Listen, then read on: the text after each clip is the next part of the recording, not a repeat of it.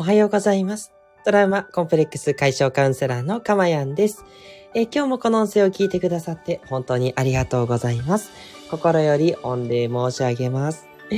えこの音声を収録している日時は2022年8月30日の火曜日午前6時40分台となっております。はい。ということで、皆さん、いかがお過ごしでしょうか？いかがお目覚めでしょうか？ねえー火曜日ということでね。あともう、明日で、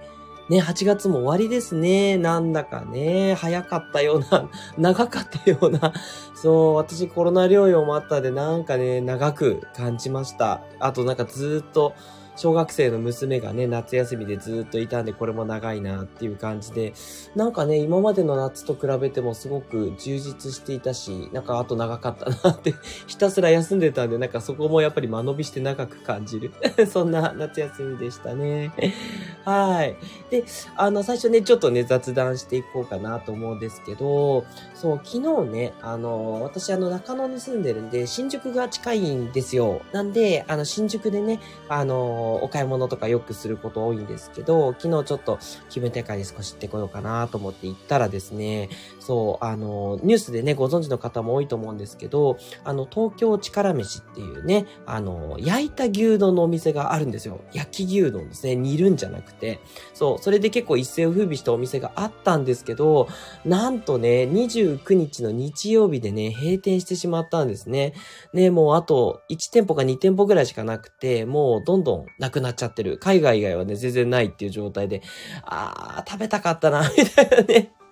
なんでしょうね、こう人って、こう、今まで普通にあったら全然行かない、全然行ってなかったんですよ、ここ何年も。うん。昔結構通ってた時期もあったんですけど、やっぱりね、牛丼ってどうしてもね、ちょっとカロリーが高いんで、って敬遠してたらですね。でも、あの、もうすぐなくなるって話を聞いたんで、行っとこうかなと思ったらね、タッチの差で、えー閉店してしまってたんで、しまったっていうね、感じで、なくなるってなると何でしょうね、行かなきゃって思いますよね。そう、あとね、お台場のあの、ビーナスポートっていうところ私好きでよく家族と行ってたんですけど、そのビーナスポートにね、ある観覧車があるんですよ。お台場の観覧車。結構ね、あの、愛の告白とかにね、使ってたりする方も多かったみたいなんですけど、この観覧車も明日の31日で終わりっていうことでね、取り壊されちゃうようなんで、ね、もう、とにかく駆け込み需要で結構混んでるみたいなんですよね。ということでね、なんか、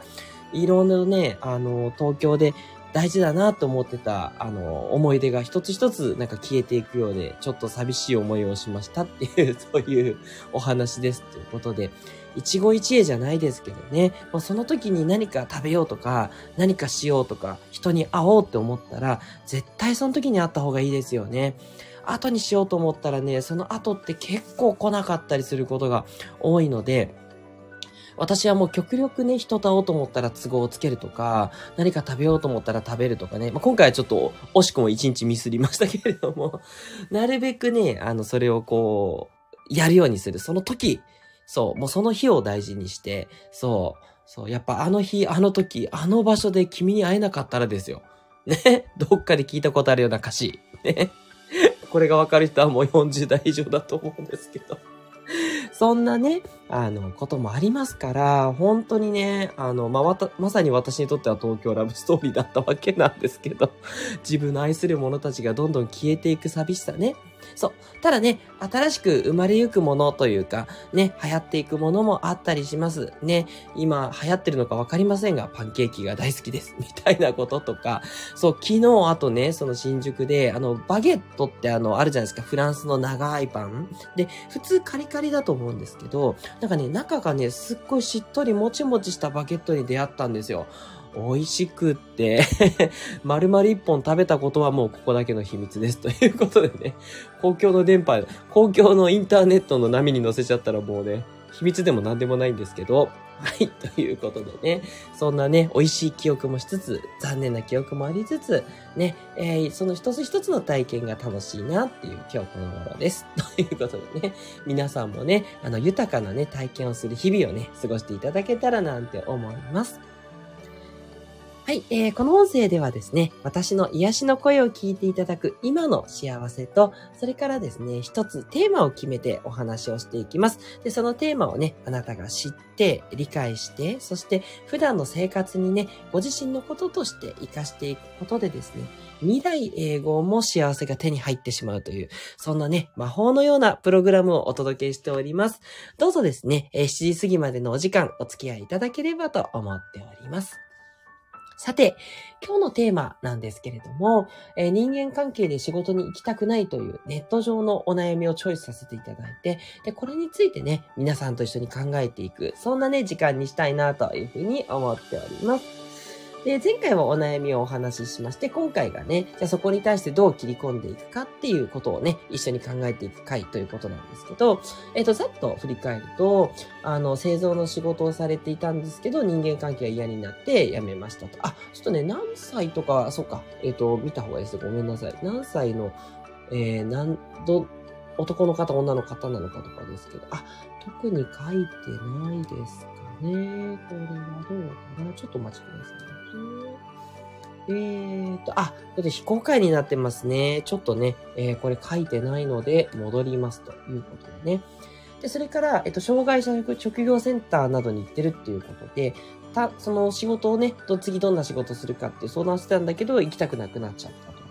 で、我慢して仕事に行くの辛すぎる。そして、自閉症スペクトラムと ADHD を持ってるっていうね。ただ家族に障害のことを伝えていないし、ので、家族に仕事を相談してもどこに行っても一緒だっていうことで、相談したくもなくなるということでね。とにかく人間関係辛すぎるので、どのようにしたらいいかっていうようなね、お悩みでございます。ということですね。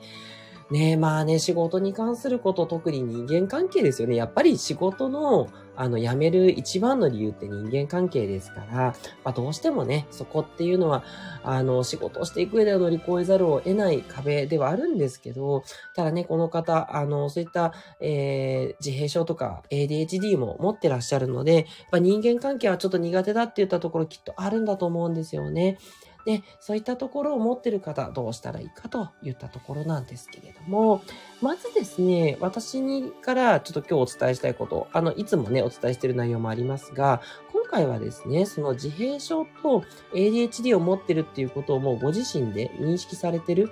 おそらくですけど、病院とかで、あの、診断が出てるんだと思うんですね。これ診断が出てなくて、あの、自分でそうだと思うっていう場合は、あの、そういう気がするとかね、そういうふうに、あの、判断になると思うとか、あの、ちょっとこう断定を避ける言い方がやっぱお悩みで多いですから、ここまで断定されてるっていうことはきっとお医者さんとかでね、処方され、あの、えっと、診断が出てるんだと思うんです。私もあの、軽度の ADHD だっていうのは精神病院で診断を受けてるので、やっぱり、えっと、診断があるんだと思うんですけど、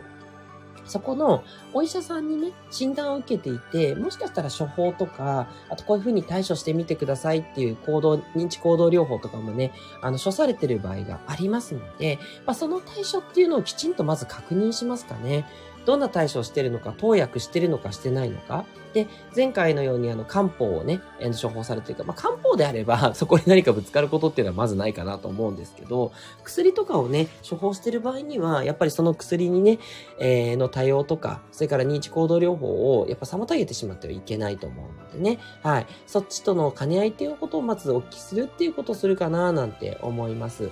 で、その対応についてもどう思ってるかっていうことですね。それで、いいと思ってるんだけどうまくいかないのか、いや、そもそもその処方自体がちょっと足りてないって思ってるのかとかね、合わないなと思ってるかとか、そんなところをね、ヒアリングしていくかななんて思いました。で、それから、えっ、ー、と、次は、ここからいつもの通りなんですけど、やっぱり過去ですよね。過去を探りたいなと。まあ、トラウマっていうほどではないのかもしれないんですけど、ちょっと過去がやっぱり気になるなと思っていて、なんでこう人間関係がこう嫌になっていってしまったのか、なんかそのルーツがね、もしかしたらご両親とか、あの過去の人間関係、まあ私のようにずっといじめを受けてきたとか、何かね、どこかこう引っかかるポイントがあるんじゃないかなと思って、どんなね、辛い体験されてきたかっていったところを聞くかなっていうのが二つ目です。で、それから三つ目ですね。えっ、と、人間関係が嫌だっていうことなんですが、ちょっと何がね、こう、どう嫌だったのかっていうのが、ちょっとこのご相談だとあんまりはっきりしてないかなと。あの、どんなことを言われて嫌だったのかとか、何に傷ついたのかとか、何が面倒だとか嫌だなと思ったのか。そのあたりをもう少しですね、具体的に捉えていただけるといいんじゃないかなって思います。あの皆さんも何かこれが嫌だって思うと思うんですけど、その時に具体的に誰に何を言われたことが嫌だったのか、まあ、そういったところをね、あの見ていっていただけると、もうちょっとね、えー、対応というか、じゃあどうしようかなっていったところが見えやすいので、そこをですね、あの、探っていくと、もうちょっとこの方のお悩みの本質って何なのか、そう、あの、まあ、例えば、人から言われることにこう、打たれ弱い、なんか余計なこと言われるとか、うん、なんだろう、なんかこう、すごく自分に切り込んでくるっていうことが、あの、す、すごく勘に触るっていうことなのかとか、うん、なんでしょうね、こう、余計な一言を言われるでイラッとするとか。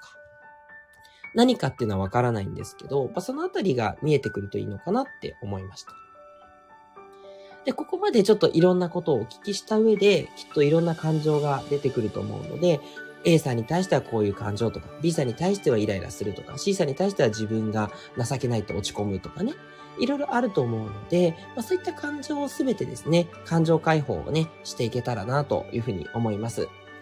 で、一つね、ここでちょっとお知らせなんですけど、もう言っちゃおうと思うんですけど、この感情解放ね、あの、セドナメソッドを何回かご紹介してるんですけど、やっぱりね、セドナメソッドの本を読んでも、なかなかね、実行してみるって難しいんじゃないかなって言ったところがあって、で、先日ですね、私の所属してるオンラインサロンで、あの、セドナメソッドに近いものをね、ちょっとやらせていただいたんですね。あの、私がカウンセリングで使うような感情解放のものはちょっとね、こあの、さすがに、あの、この場でのごご提供っていうのは難しいですけれども、ちょっときちんとね、あの、私と一緒にやらせていただくってことなんですが、ただ、あの、セドナメソッドに関しては本も出てますし、あの、ご自身でね、やっていただいても特に危険性があるものでももちろんないので、むしろね、すごくね、効果があるって言って、そのサロンでやったら、もう皆さんがすごくね、気持ちが楽になったって言って、あの感謝の言葉が続出だったんですよ。あ、これはいいなとやっぱり思いまして、で、あの、そのサロンの場でも、あの、ぜひね、このスタンド FM の音声で、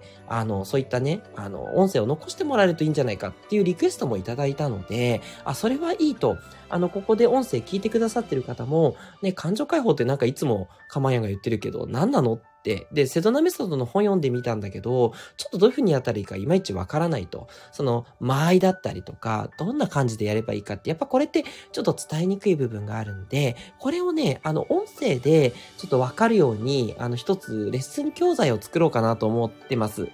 でね、ちょっと近日ね、あの、早ければ今日なんですけど、ちょっと今日時間がなかったら明日とかなっちゃうかもしれないんですけど、近日ね、えー、その感情解放を、あの、自分でね、セルフでやるための音声をね、撮って公開しようと思いますので、あの、感情解放って何っていう方はね、ちょっとそちらを聞いてくださいみたいにね、えー、促せればなと思うんで、あの、近々録音撮って公開しようと思いますので、ぜひぜひお待ちいただければというふうに思います。はい。えー、ということで感情解放しますと落ち着いてきますので、で、落ち着いた状態で、で、今までお話ししてきたね、過去も含めて、現在嫌なことも含めて、どの人間関係が一番嫌だったのか、まあ、そこから相談を開始していくっていうことですね。その嫌だなと思った人間関係にも必ずその方に、ご相談者にとってメリットっていうのが実際あるんですね。嫌だなって思ったことによって、きっとね、何かしてることがあるんです。まあ、繰り返しね、仕事を辞めて、えー、就職しては辞めてっていうことを繰り返したかもしれないんですけど、それによって見えてきたことっていうのもあると思いますし、まあお話ししてる通り人間関係が辛すぎるということだったら、じゃあもうちょっと人間関係が辛くない、ね、あの、個人でできるような仕事をするとか、あまり人とね、会わなくて済むようなこうデータ入力の仕事とかね、わかんないんですけど、やっぱいろんな道が、そもそもね、労働しないっていう道もあると思いますしね、生活保護で暮らしていくっていう道もなくはないので、まあ、それをまたその方のね、プライドが許すかどうかっていう面もありますが、ね、っていういろんな面があります。で、それから家族にね、障害のことを伝えていないっていうことも、これについてそのままでいいのかどうかっていう部分もあるので、まあ、そのあたりをですね、えっ、と、相談に乗って、あの、とにかくフラットにニュートラルに考えられるように持っていくっていうことかな、なんていうふうに思いました。はい。ということでね、ちょっと今日はね、あの、もう少しそっか具体的な悩みがよあればよかったんですが、ちょっと私が見た中で、まあ、これが一番近いかなと。ただ、あんまりね、具体的に書いてないから確かに、じゃあそこに対してどうっていう考え方もちょっとね、広がりにくかったので、ちょっと今日の内容はすいません、いまいち消化不良かもしれないんですけど、あの、捉え方とかね、考え方のフレームって言ったところはね、見えてきたというふうに思いますので、ね、皆さんのね、お仕事に行きたくないにもね、ちょっと当てはめていただいてね、やっていただけるといいんじゃないかなというふうに思います。はい。まあ、あとはですね、やっぱりこう自分のやりたいと思ってることとか、使命とかと離れてるっていうことで、ね、あの、そこまでの思いじゃなかったら仕事に行きたくないっていうパターンは多いので、やっぱ仕事の内容をね、変えて、あの、部署を変えてもらうとかですね、自分が本当に何をやりたいのかっていうことを探っていくとか、ね、いろいろそういうことをするっていうメッセージになってたりすることもあるので、ね、仕事に行きたくないっていうのもね、いい風にね、取っていただける面があるといいんじゃないかなっていうふうに思いました。はい。ということで、今日のお話はいかがでしたでしょうか？ね、参考になったなとか、いろいろとね、考えさせられたっていう方はね、いいねボタンを押していただけると嬉しいです。で、それからコメントでもですね、えっ、ー、と、ここはいいとか、ここはもっとこういうふうに考えた方がいいんじゃないかとか、いろんなね、ご意見あると思うので、コメントの方もお待ちしております。それからね、えー、ご自身のお悩みとか、えっ、ー、と、これについてちょっと悩んでるみたいな、あ、悩みですね。ご相談もね、お待ちしております。匿名でも匿名じゃなくても大丈夫です。匿名の場合はですね、放送内容をもってね、ご回答させていただきますので、匿名でのご相談でも大丈夫ですよ。どうぞね、遠慮なく私の方までいつでもお受付してますのでお持ちください。はい。ということでね、最後、皆さんからのコメントを読んで終わりにしていきたいと思います。えー、まずは、長野から聞いてくださってるスコアさん、いつもありがとうございます。メッセージ、おはようございます。かまやんさん、なんだかなんとなく鼻声ですか？本当ですね。そう。いつもね、スコアさん気づいてくださるんですね。ありがとうございます。ちょっとね、最近東京はね、結構肌寒いんですよ。なのでね、ちょっと薄着がたたって少し風邪気味かも。鼻水ちょっと出てますね。ほんとだ。気をつけてくださいね。こちらは小雨です。ということで。東京はね、雨が降ってないんですけども、今にも降りそうな天気です。もう日曜日も月曜日もっていう感じでね。そう、なんかね、夏の終わりになんかパッとしない天気でちょっと残念な感じです。まあ暑くなくていいですけどね。でもね、またきっと9月10月も暑くなったりしますからね。ね、まだまだ夏は終わらないと。いうことでね。はい。あの、この寒暖差に気をつけていただきたいと思います。スコアさんありがとうございます。あ、そしてスコアさん、あの、感情解放に興味ありますといただいております。ありがとうございます。ということなんでね、はい。近々感情解放についてのね、あの、セルフワークができる音声取ろうと思ってますので、お楽しみいただければと思います。で、これによって皆さんのね、理解が進んだら嬉しいなぁなんて思っています。そして嬉しいです。福本春さんからメッセージいただいております。ありがとうございます。え女性管理職の働き方コンサルタントということでね、もう川口社長がもう大絶賛のね、えー、方です。すごくね、あのラジオもね、わかりやすいですし、すごく素敵な女性、ね、あの女性としてね、あのマネージャーとしての働き方、きっとね、いろいろ大変なところいっぱいおありだと思うんですけど、ね、えー、そんな視点からですね、いろんなお話をされてらっしゃるということで、私もたまに聞かせていただいております。というかもう、もうね、あの、本当に素敵だなと思う方、ありがとうございます。おはようございます。ニコニコ、初めてお邪魔いたします。キラキラということで、ありがとうございます。嬉しいです。えー、お優しい、ありがとうございます。ということで、とんでもないです。いやいやいや、もうね、すごい方がいらっしゃったなという、私はそんな感覚でおります。嬉しいです。今後とも何卒よろしくお願いいたします。ね、もうね、あの、本当川口社長が超超超リスペクトっていうね、そんな素敵な福本さんまでお越しいただいて嬉しいです。今後ともよろしくお願いいたします。えそして、哲也さん、ね、ありがとうございます。先週金曜日コラボさせていただいて、本当にね、もう私、私はもう哲也さんも本当に好きなんですよね。もう、どう、どう表現したらいいのか。もうまたね、あの、絶対コラボさせていただこうと思っていて、今度はね、また哲也さんのチャンネルにお邪魔したいな、なんて思っております。そんな哲也さんから、おはよう。えー、いろいろな道、未知で怖いけど、あ、来ましたね。大好きな、どうでもいい話、どうでもいい話じゃない。ダジャレが入ってる。えっ、と、道、いろいろな道はね、あの、道路の道ですね。で、道で怖いけどっていうのは、not known ですね。知らないの道ですね。知らないので、道で怖いけどっていうね、かかっております。さすが親父ギャグ。えー、満ち足りるかもしれない道がきっとあるはず。満ち足りるかもしれないよ。これあの、満足の満ち足りるですね。の道ということでね。すごい、こんな短い文章に道が3つも入ってますね。すごいなそして素敵なメッセージになってるんですよね。いろいろな道、未知で怖いけど、満ち足りるかもしれない道がきっとあるはず。っていうことでね。すごいですね。もうまるで詩人のようですよね。すごいないやー、感動いたしました。ありがとうございます。ね、ほんとそうです。あの、いろんな道があってどれも同じなんですね。なんだけど、人はね、こっちの道が嫌だ、こっちがいいって思うんですけど、ね、あのメリットとデメリットきちんとね、いろんな角度から見ていただければ、どの道を選んだって正解だし、ね、あとは、あなたらしい道がどれかっていう、それだけのことなんですね。うん、ここをね、理解して、もう道足りるかもしれない。そう、どの道を選んだって怖いし、道足りるっていうことだと思うんですよ。ね、まあね、なかなかその境地に行けるのかっていうのもありますし、やっぱりご自身の使命に合った道って言ったところを見つけることだと思うので、ね、それを見つけるまであっち行ったりこっち行ったりでいいんじゃないかなと思います。ね、このご相談者さんにも届けばいいんですけれども、ね、どうでしょうか？ね、さすがにその可能性はかなり低いと思うんですが、ね、これを聞いてくださっている皆さんのご参考になればと思います。